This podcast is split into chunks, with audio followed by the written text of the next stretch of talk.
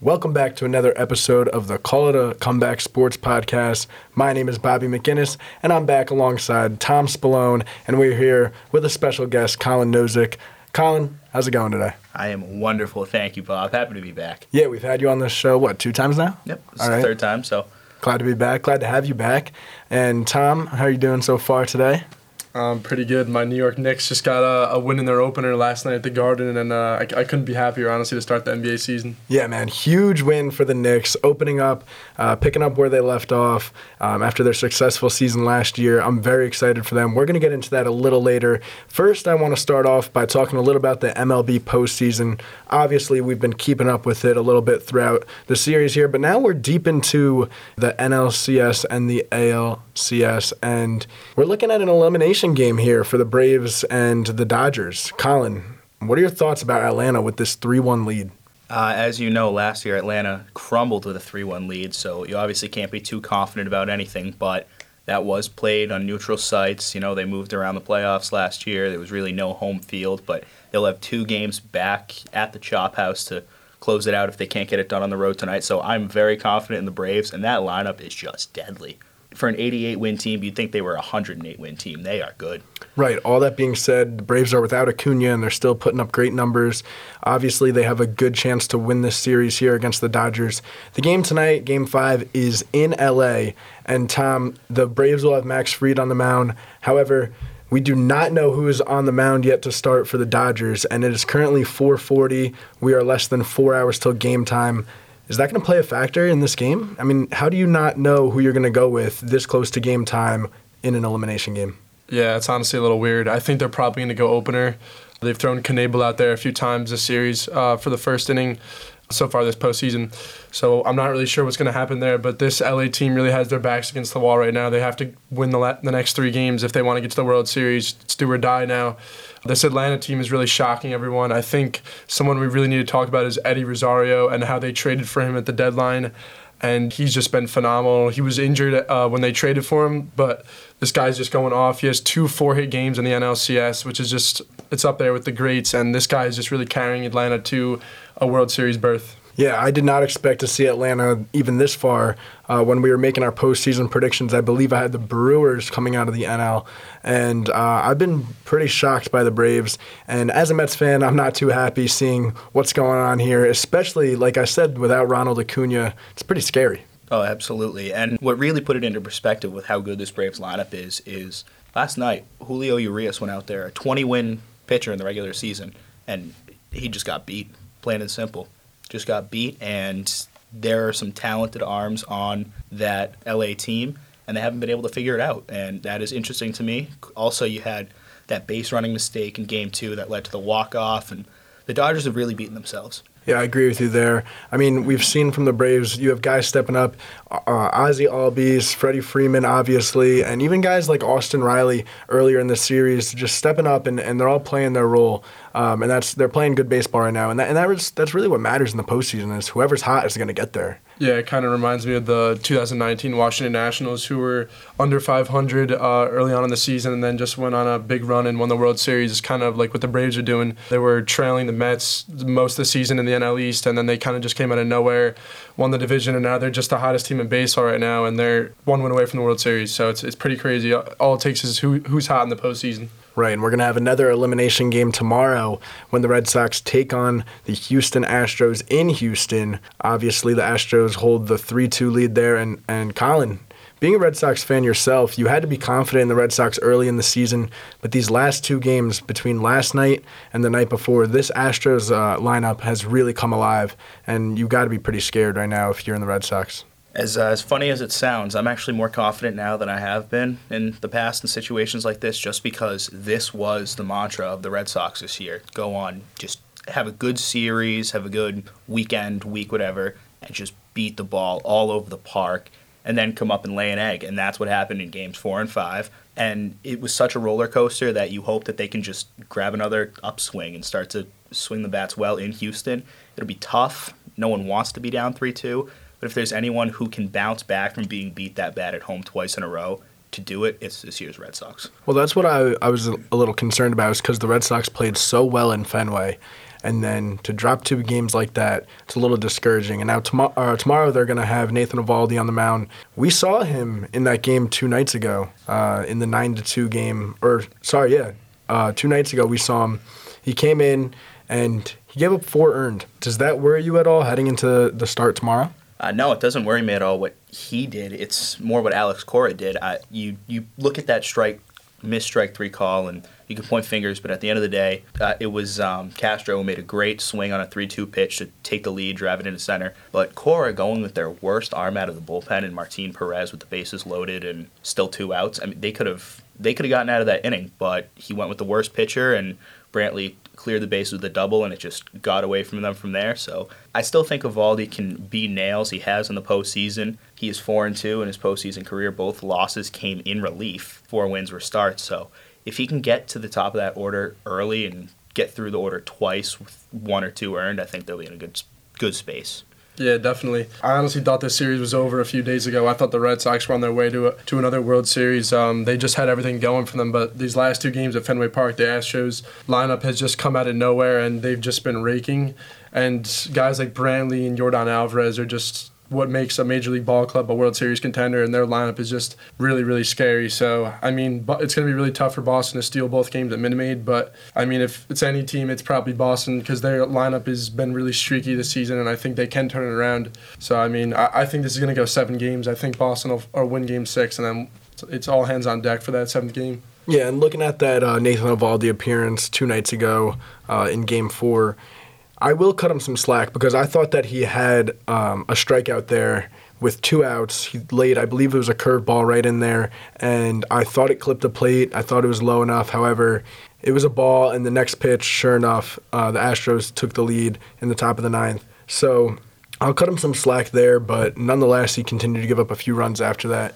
Um, and then we look at that game five, and the Astros had that big inning, um, and I think a big part of it was some mis- misplays in the defense. Are you a little nervous with Kyle Schwarber? I mean, he dropped that ball. It was right in his mitt, and that would have saved a big inning. Um, they may have only came away with maybe two or three runs.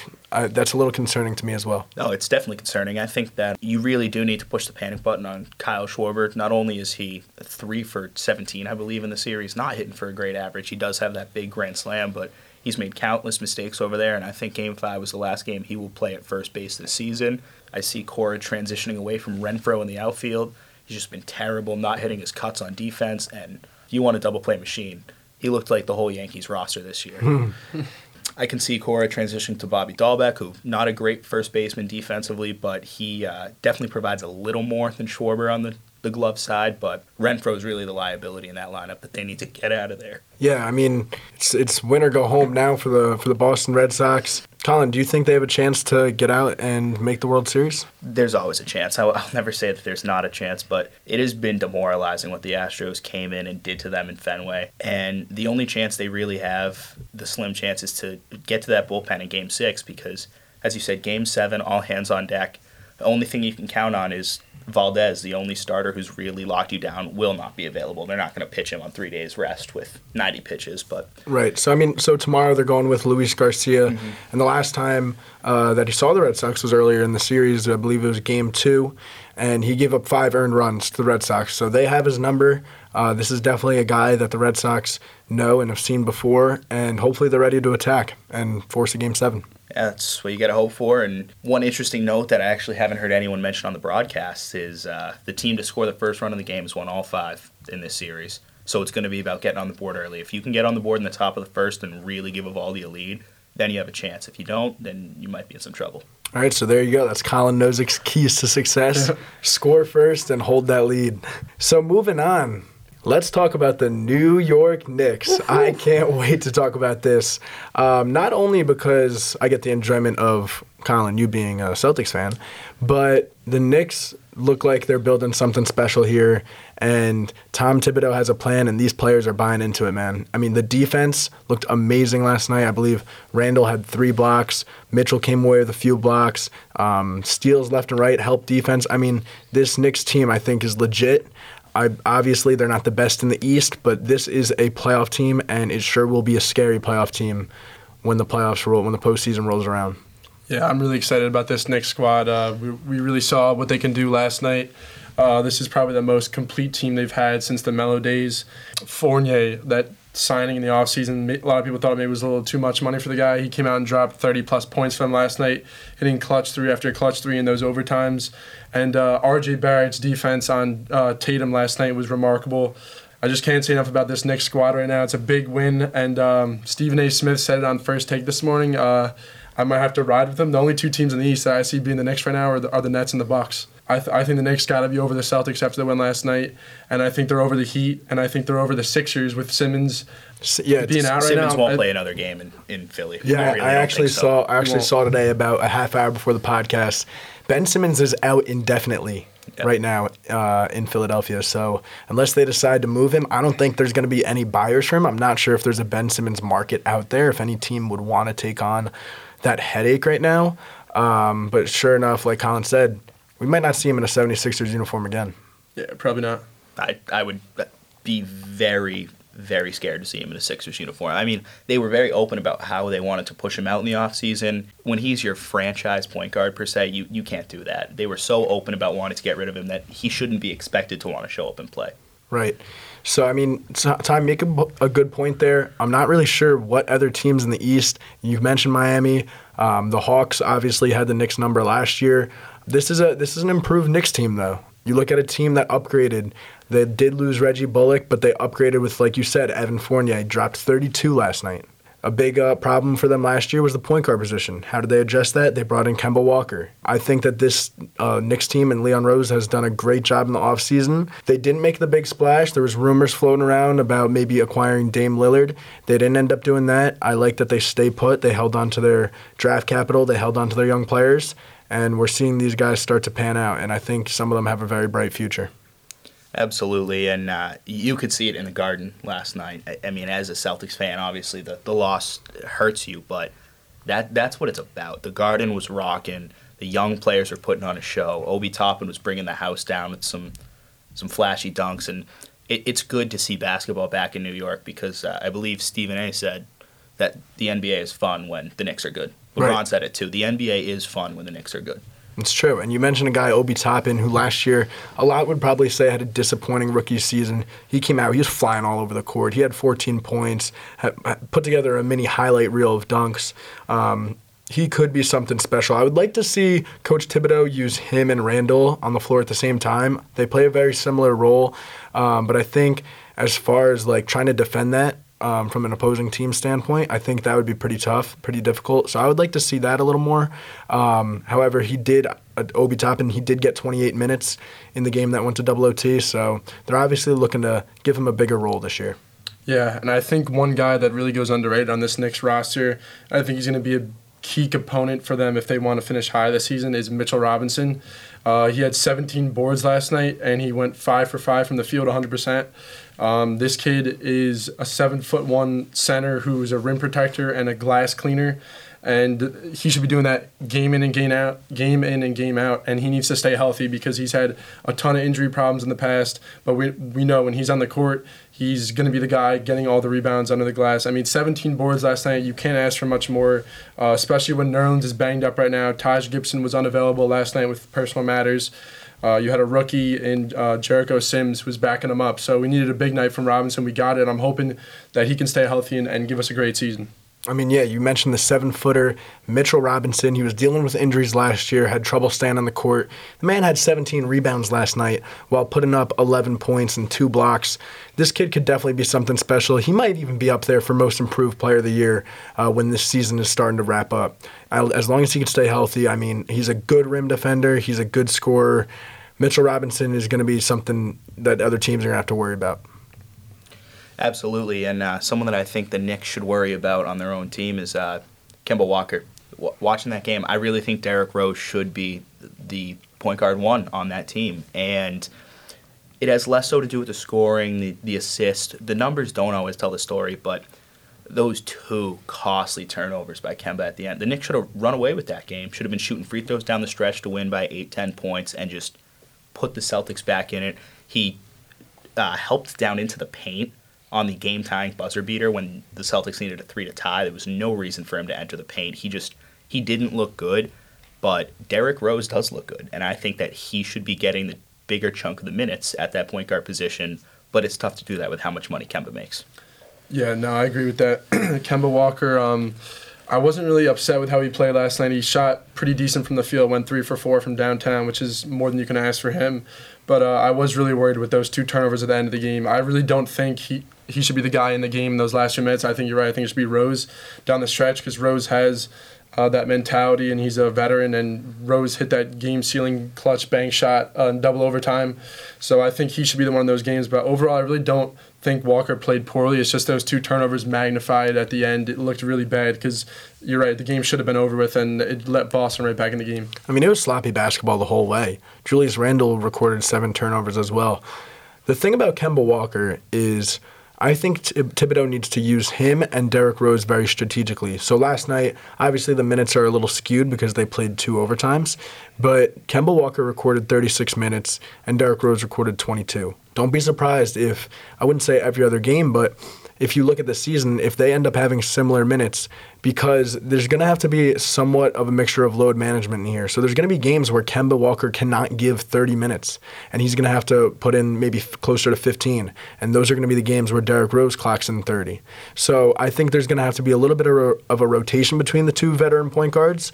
And as long as both of them uh, can have a strong presence on the court, that's exactly what the Knicks are looking for. I just hope Thibodeau learned to uh, to trust Derrick Rose at the end of that game because you look at the difference. Walker was in there and kind of sold the lead at the end of the regulation. He was in there for most of the first overtime, still tied, and uh, he was on the bench at the end of the second overtime when the Knicks were able to close it out. Yeah. So. Well, my thing is obviously Derrick Rose. You know, he's he was the guy. Honestly, in the postseason last year, Randle kind of crapped the bed. And Derrick Rose was the guy who stepped up and was honestly keeping us in those games against Atlanta. So I think I agree with you on that one, Colin. Rose is the one that needs to be in there down the stretch. And as long as Kemba Walker can maybe figure out how to not turn the ball over in the clutch, he can stay on the court as well. But as of right now, I think uh, you made a good point. Derrick Rose is definitely the more clutch player. Yeah, I agree. And uh, I think player to worth noting on Boston last night. I mean, Jaylen Brown hit almost about every shot. It felt like that he took. He was just on fire.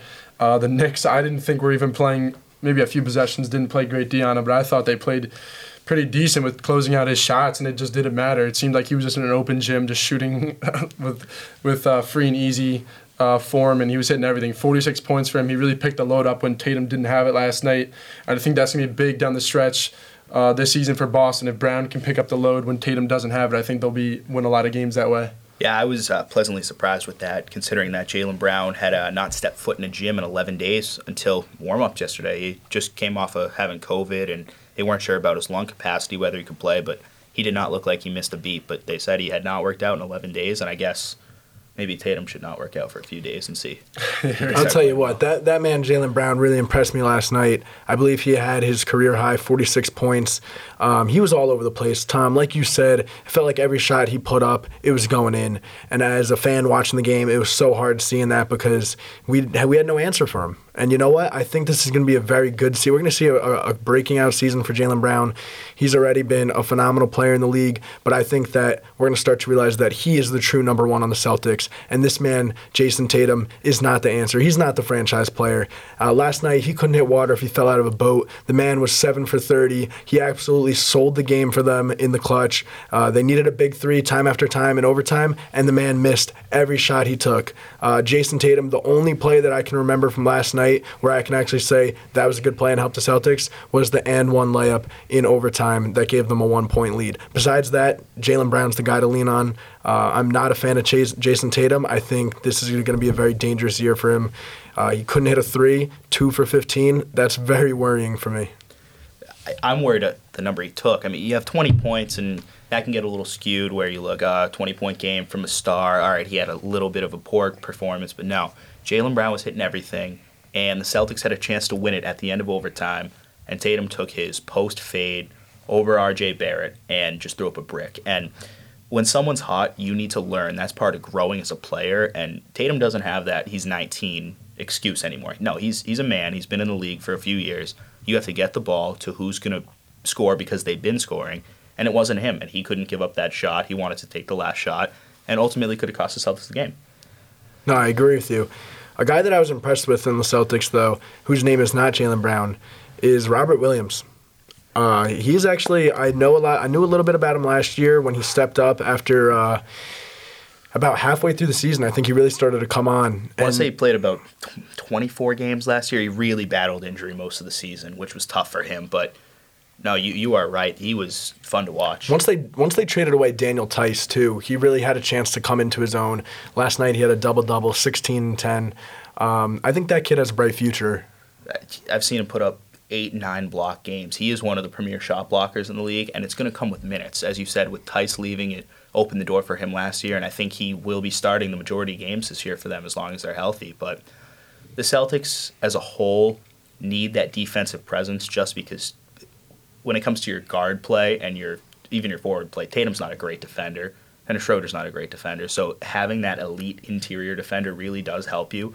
But um, no, the Celtics as a whole last night, a little disappointing, but I was proud of the way that the young guys played. Grant Williams has just become one of the most slandered men in Boston. Everyone hated him, but he got the start last night because Richardson was out with migraines, and he played well. He uh, went, I think he scored 11 straight for the Celtics down the stretch and went three for three from deep, and he's the one who kept them in the game.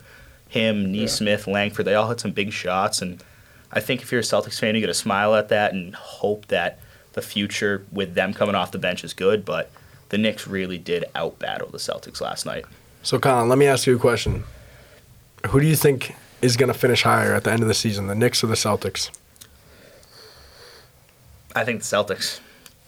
Only off of the Evan Fournier mirage from yesterday. I just he's he's good. I think he's a 20 point per game scorer, but he's not going to be putting them in like he was yesterday. You could say the same thing about Jaylen Brown though. There's no way he's putting up 46 every day.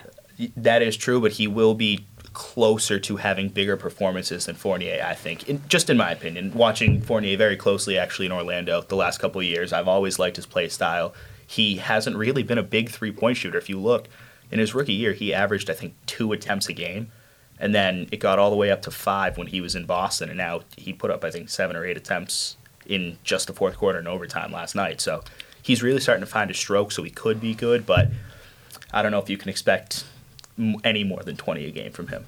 Yeah, um, that's fair to say. I just want to say real quick though, it's just going to be it's really good to have a guy like Randle on your team because when he's making the shots that he is, it's extremely. I'm not really sure a lot of guys. This might sound a little biased, but I'm not really sure a lot of guys in the league right now that can guard Julius Randle. I don't know if like last night eh, he's just a matchup nightmare. One would say because when he's hitting the jump shot like that, I don't see a lot of people like Boston couldn't really man up against them last night. I mean, a lot of teams are going to have issue. I think that's going to really help the Knicks down the stretch. And when teams do want to double him, uh, like we saw a lot in the postseason, he he turned the ball over a lot. But last night, when Boston tried doubling him, he just kicked the ball around, gave it to Barrett, or he gave it out to Fournier. We saw a lot. Fournier was creating space for threes. So I think the reason why Fournier is going to be putting up big points hopefully this season is going to be because teams are going to be eyeing it on Randle like Boston was last night down the stretch, and then he's going to have to hit the big shots. Another name you just mentioned there, R.J. Barrett. He was stroking the ball last night. He he looked really good. I was impressed. He not really been a great shooter, but I I think he really showed himself in that game what he can be, and he can be just a a little knockout punch that you're not necessarily expecting. Funny thing about RJ Barrett, he had zero points in the first quarter, zero points in the second quarter, 14 in the third, and then zero in the fourth. He didn't score again until overtime. Yeah. He dropped 19 points which only came in the third quarter and overtime periods. He had a big three in overtime, though. Oh, huge, huge three, huge three. Yeah, I think the biggest thing with him is just going to have to be consistency because like he does have like a tendency to just go ghost on the court and just sit in the corner and let Randle do his thing or whatever. But he's got to make sure that he's staying active and moving around. But he has been a big burst when the Knicks have needed it, especially getting out in transition and finishing off those dunks. Um, so I'm, I'm just want to see a little more consistency from him. But that was a big 19 for him last night, and that definitely helped the Knicks get the win. Yeah, I just want to hit one point that you mentioned, Tom. Julius Randle, his ability to shoot the ball, if that three is fallen and teams need to come out and guard him, that's the best thing for him because he can then drive right to the hoop or back them down, and that's what he does best. So you saw yesterday, he opened up with two threes right out of the gate. Celtics have to give attention to that immediately, and that's when he was able to get one on one situations and bring people to the rack. And obviously, he had a phenomenal night 35 points in the, in the season opener. One thing that I was a little disappointed with in Randle was uh, his shot selection on two specific possessions in uh, overtime and double overtime. Uh, the possession that Tatum missed his game winner, the shot right before when it was tied, Randle held and actually got his three blocked by Tatum. Took a step back after he held for about eight seconds. And then there was another play in double overtime where he did a give and go in the corner, got it back, held it for another three, and put it up at the shot clock, and it was just awful. And their floor spacing was good on the play. He just wasn't looking for anyone else. I think when you have guys like Fournier and Barrett who are scoring in volume like they were yesterday, he doesn't have to be that only option they have to win a game. Yep. I agree with that. And you know what? He, Julius Randle is not LeBron James. He's not a guy who can hold the ball and make a defender miss every time uh, or break their ankles or get by a defender every single time. You know what I mean? A big part of his game is backing defenders down. Now, that takes off a lot of clock. And like you said, it kind of delays the offense. It brings it out of out of rhythm. I think he needs to look and just commit to one or the other. I mean, I, I'm not I'm not Coach Thibodeau. I'm not going to tell a man who just dropped 35 points how to play basketball. But I think, as far as like the fluidity of the offense, I think it would be beneficial if he looks to pass a little more if it's not there right away. But I mean, obviously, he was working last night, so he didn't have to overthink it. Yeah. Uh, before we move on, uh, Colin knows I have a question for you about the Celtics. Um, so we didn't see a lot of Peyton Pritchard last night. I know it's only game one, but uh, last season I thought he, he, impressed me at least a lot with his shooting and uh, his driving capability out of uh, Oregon. But uh, 11 minutes last night, not a ton. I know you guys got Schroeder, who came off the bench last night, had 32 minutes. Are you worried at all that that could stunt the kid's growth? Before no? before Colin answers, I just want to say we did see a little bit of Peyton Pritchard last night, um, 11 minutes, as well as his buddy Aaron Nesmith, also 11 minutes. Um, both recorded a whopping zero points. So, uh, Colin, just to add on to what Tom was saying, what was going? Why are they out there just running around? Are they trying to score? I don't understand because I didn't see that last night. I watched Pritchard miss a huge three. Maybe late, maybe late it's the, the face mask. Quarter, maybe I don't know what it is. It, it does surprise me because uh, there were guys inside the Celtics organization in the offseason who thought Peyton Pritchard had a legitimate shot to win Six Man of the Year this year. They said he took tremendous leaps in his training in the offseason. And you had Richardson out last night, even more chance for him to play, and they didn't play him. And it does concern me a little bit that you're not going to play the young guys that have that talent when you give those minutes to Schroeder instead down the stretch. Um, I get it was hostile environment. The Garden was rocking. Maybe you wanted to trust a vet a little more. Maybe if he gets back to Boston, he'll play 20, 22 minutes in a game. But um, it was a little disappointing watching their lack of playing time, considering that the other young guys were getting some big minutes, like Grant Williams, Robert Williams. They were. I know they don't play the same position, but saw a lot of Romeo Langford as well. Did see a lot of Romeo Langford, and um, I don't think he's as bad as people have claimed him to be in the past. I think he has a very high ceiling. I just don't know if he can reach that ceiling in Boston, unfortunately. I'm a very uh, big supporter of Dennis Schroeder. I think that he's pretty good. I honestly wanted him for the Knicks uh, in the last offseason before we got Kemba Walker, obviously. Um, Schroeder, he played pretty well last night. He had eight assists, 12 points off 32 minutes. But I think that I have no problem with Schroeder coming in and playing more minutes than Peyton Pritchard. He has much more experience, playoff experience last year. Um, and I don't. I just I think I have no problem with that. I think it is a little disappointing that Peyton Pritchard couldn't hit any of his threes. Uh, he only took two, but I think we will start to see Peyton Pritchard come on a little more. But I think he just has a different role than people expected him to have. Part of that also comes from I know you have the stats in front of you. Marcus Smart played about 30 minutes last night, right? Uh, 46 actually, because overtime Wow. period. Yeah, so I didn't realize he was in the entire game basically. But um, Marcus Smart has never really been a, a great offensive guard. He's always been that get in your face, play defense. He looked good on offense last night, and I think that's partially why he stayed in, as opposed to sort of running that defense to offensive switch and let Pritchard come in for some runs. I think Smart overperforming on the offensive end hurt Pritchard a little bit too. Yeah, um, yeah. Smart did play well on the offensive end. I mean, I feel like to look at his offensive game, it's really if his threes are dropping or not, because he usually does take a lot of threes. He had 11 threes last night. He went five for 11. So Right, when he's he had- hitting his threes, he's, he's going to have a good offensive game. He also hit the biggest shot of the game to send it Absolutely. into Yeah, overtime. that so was a clutch shot. Yeah, obviously smart. They were going to ride with the hot hand. So some would say Peyton Pritchard was just out there running around. Speaking of players who were out there running around, um, I saw Danny Green logged zero points in 19 minutes for the 76ers. I mean, that's pretty. I don't understand that in the NBA, especially a guy like Danny Green who usually likes to shoot the ball. Um, but looking at that box score, I think that there's a little bit of. Uh, there's a little bit of good that comes with this Ben Simmons fiasco, and that's the fact that Tyler uh, Tyrese Maxey is going to get a chance to really show what he what he got, and you know what I mean. This guy, uh, first round pick out of Kentucky. Uh, I remember watching him play, same class as Immanuel Quickley, and that man put on a show last night. I'm looking here: 20 points, seven rebounds, five assists. Um, I think Tyrese Maxey he can be a star for the 76ers team. And I know that he's not like the big guard um, that'll back you down like Ben Simmons, but he's a quick, scrappy player um, who has a very nice shot as well. And he looks to get his teammates open. I think Tyrese Maxey could be really good this season. I agree with you. Uh, just by the basic numbers, he outperformed Joel Embiid as the best starter on the floor last night. I mean, Embiid had two more points, but Maxey had a better field goal percentage. He had more rebounds, assists, played a lot more minutes, gave them some better outside defense. But um, really, the interesting player last night was Korkmaz. He just came in and was electric shooting the ball. Seven of eleven from the field, four of four from deep with five assists. I mean, he is that touch that they needed. Maybe they found the second coming of JJ Redick, but um, the Sixers team is going to be good with or without Ben Simmons.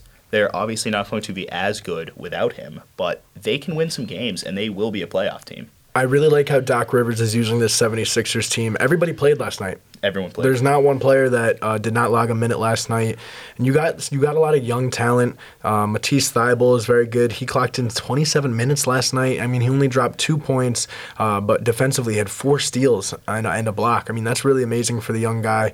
Um, you got other players coming in. You got veterans, Georges Niang and Andre Drummond, who have showed a presence last night as well. And that's really what they're going to need. I mean, the 76ers team, we're talking about a team that was number one in the East last year. Yeah, no, I, I do like what Philly's doing. Uh, missing Ben Simmons could be a big miss for them just because he plays great defense, but he just doesn't score the ball or shoot the ball well for them. So it could be a blessing and a curse, like you said. But that Maxey kid has been really good. I liked him when he was playing at Kentucky. Uh, he can get points. That's what they're going to need. And uh, yeah, I think Philly will definitely be up there with Brooklyn, Milwaukee, Knicks for those top top five seeds, top four seeds. Yeah, I just had to uh, check the box score after you said that everyone played, and what I found more interesting is ten guys played over ten minutes, and you don't usually see that in the NBA. Maybe seven or eight, but ten guys getting double digits minutes is uh, a very optimistic coaching approach by Doc. Um, trusting all his guys to get the job done, and he did it in a game that was fairly close. They won by 20, but they're only up 10 going into the fourth quarter, so it was very much still a game. So um, they look complete even without Ben Simmons. Uh, if they can find a suitable trader for him, they could even get better than what they put out last night if they can get something in return. But they are very well in contention to be back in the number one seed this year. It's true. How do you think they match up in a team like the Milwaukee Bucks? not too well, honestly. I, I think the the Bucks are just.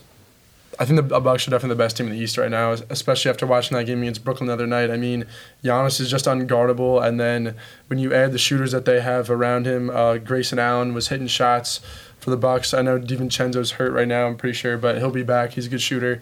So I mean, they, they got the, the pieces there. So And they got to be a top defense in the league. they do. They definitely are. Jrue Holiday plays great defense. Uh, same with Giannis. So it's a t- tough matchup, and I'm not just not sure if Philly could keep up scoring wise against uh, a team like the Bucks. Right. So I'll go, I'll drop it down a step. Now, how do you think they match up against the Brooklyn Nets? I think the Brooklyn Nets match up poorly against most of the top teams in the East without Kyrie Irving. And that is a hot take, but if he does not play this season and he can't get on the court soon, they are in a world of trouble. They looked well outmatched the other night against Milwaukee.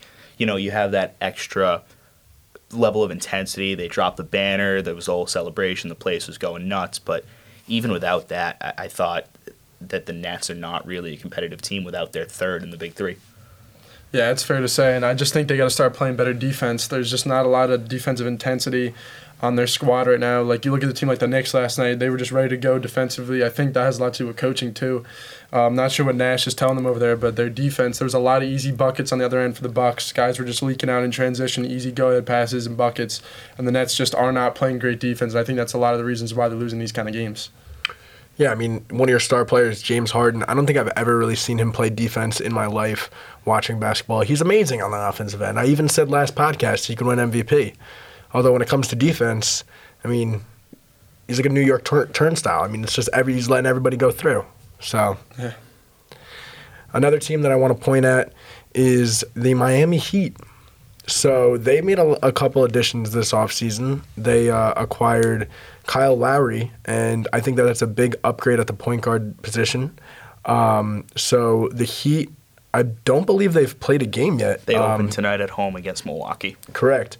And a lot of people have high hopes for them. I believe on our podcast last week, Julian Penza was telling us that the Miami Heat will be better than the Knicks. So obviously, some people around the league think that they could be really good. Colin, what are your thoughts about the Miami Heat? Well, first off, I just got to let you know this may shock you. The Heat are favored by three points tonight against the defending champions. Wow. Wow. Interesting shocking. thought. So uh, Vegas and all the experts are with uh, with Penza thinking that Miami's legit, but Wow, yeah, they're going to be at home tonight. I I just don't see a team coming back easily from what they did last year. And they say you have championship hangover if you if you win a ring, but the Heat really underperformed last year after making it to the finals in the bubble.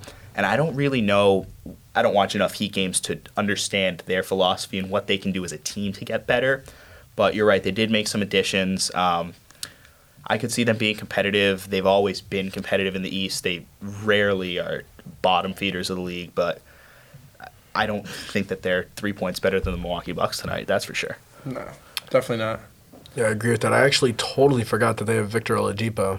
Uh, he's out, though, Yep. nursing an injury. Um, when he comes back, though, this Heat team actually might be very impressive. The only thing that I look at is a guy like Tyler Herro was hyped up so much after his rookie season, and he really fell off last year. Oh, it was the bubble. The bubble turned people into players that they weren't, Yeah. both for the good and for the bad. And you saw that with Tyler Herro. You saw it with um, guys like AD was unreal. Yeah, who, who who was the guy on the Suns that was going off, Tom? Not not Tucker, not PJ Tucker. Um, the guy who was on the Suns and he was going off in the bubble. Um, Twenty point games. I forget who it was. Yeah, are you sure it wasn't the Pacers?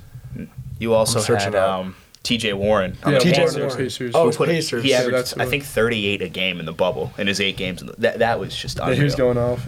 and it it was a different environment to play, and I think that that helped some of the guys that weren't proven, like Tyler Herro. He hadn't proven himself in the league yet, and having that controlled environment, no fan experience, might have actually helped him feel like he was just playing pickup in the gym. Now that it's back to the real world, and you have to go on the road to places like the Garden, and you have to go into Milwaukee. That, that's big boy basketball. You're not playing pickup anymore, and I think that's where they really could get into trouble with some of the younger guys. Yeah, Yeah. I agree. Uh, yeah, when I look at this Miami Heat team, I mean, they got a really balanced squad, and picking up Lowry this year is definitely good. But uh, I just don't know if I'm going to trust Jimmy Butler down the stretch over a lot of the guys in the postseason. Because, I mean, Butler's a, a pretty decent shooter. He can get you points when you need to. But when it comes down to crunch time, I'm, I'm taking a lot of the top guys in the league over him. And uh, that's just the way it is. But I do like Bam Adebayo a lot. I think he's a top big man in the league. I'd say like top five easily. Yeah, I agree with that. I mean, it's definitely going to be an exciting team to watch because I feel like there's so many question marks around him. Yeah. But yeah, I guess we'll have to monitor that as the season gets going. I mean, we're so early in the season. We're just taking some early reactions here. Um, but I have never been more excited for another basketball season. I mean, being a Knicks fan, this is really, it, fe- it feels great having a Yeah. team that I can actually look forward to.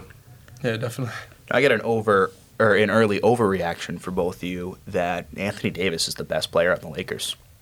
Nah, I won't I go as far as saying that. I think he is going to make or break their championship success this year. I'll never say that. I mean, LeBron's still the best player on that team, I mean, he has the ability to just take over games and in the clutch. Um, he's amazing. I mean, the only reason why I'm giving a little hate on Anthony Davis is because in that first game, I remember he missed a lot of shots. How many shots did he take? He took 26. 26 shots. He okay. went he went 15 to 26, uh, but one of five from deep. I, I've never seen him. I know that he can knock down the three ball. That's not really his game. He can bully anyone in the paint. I'd like to see him get away from that.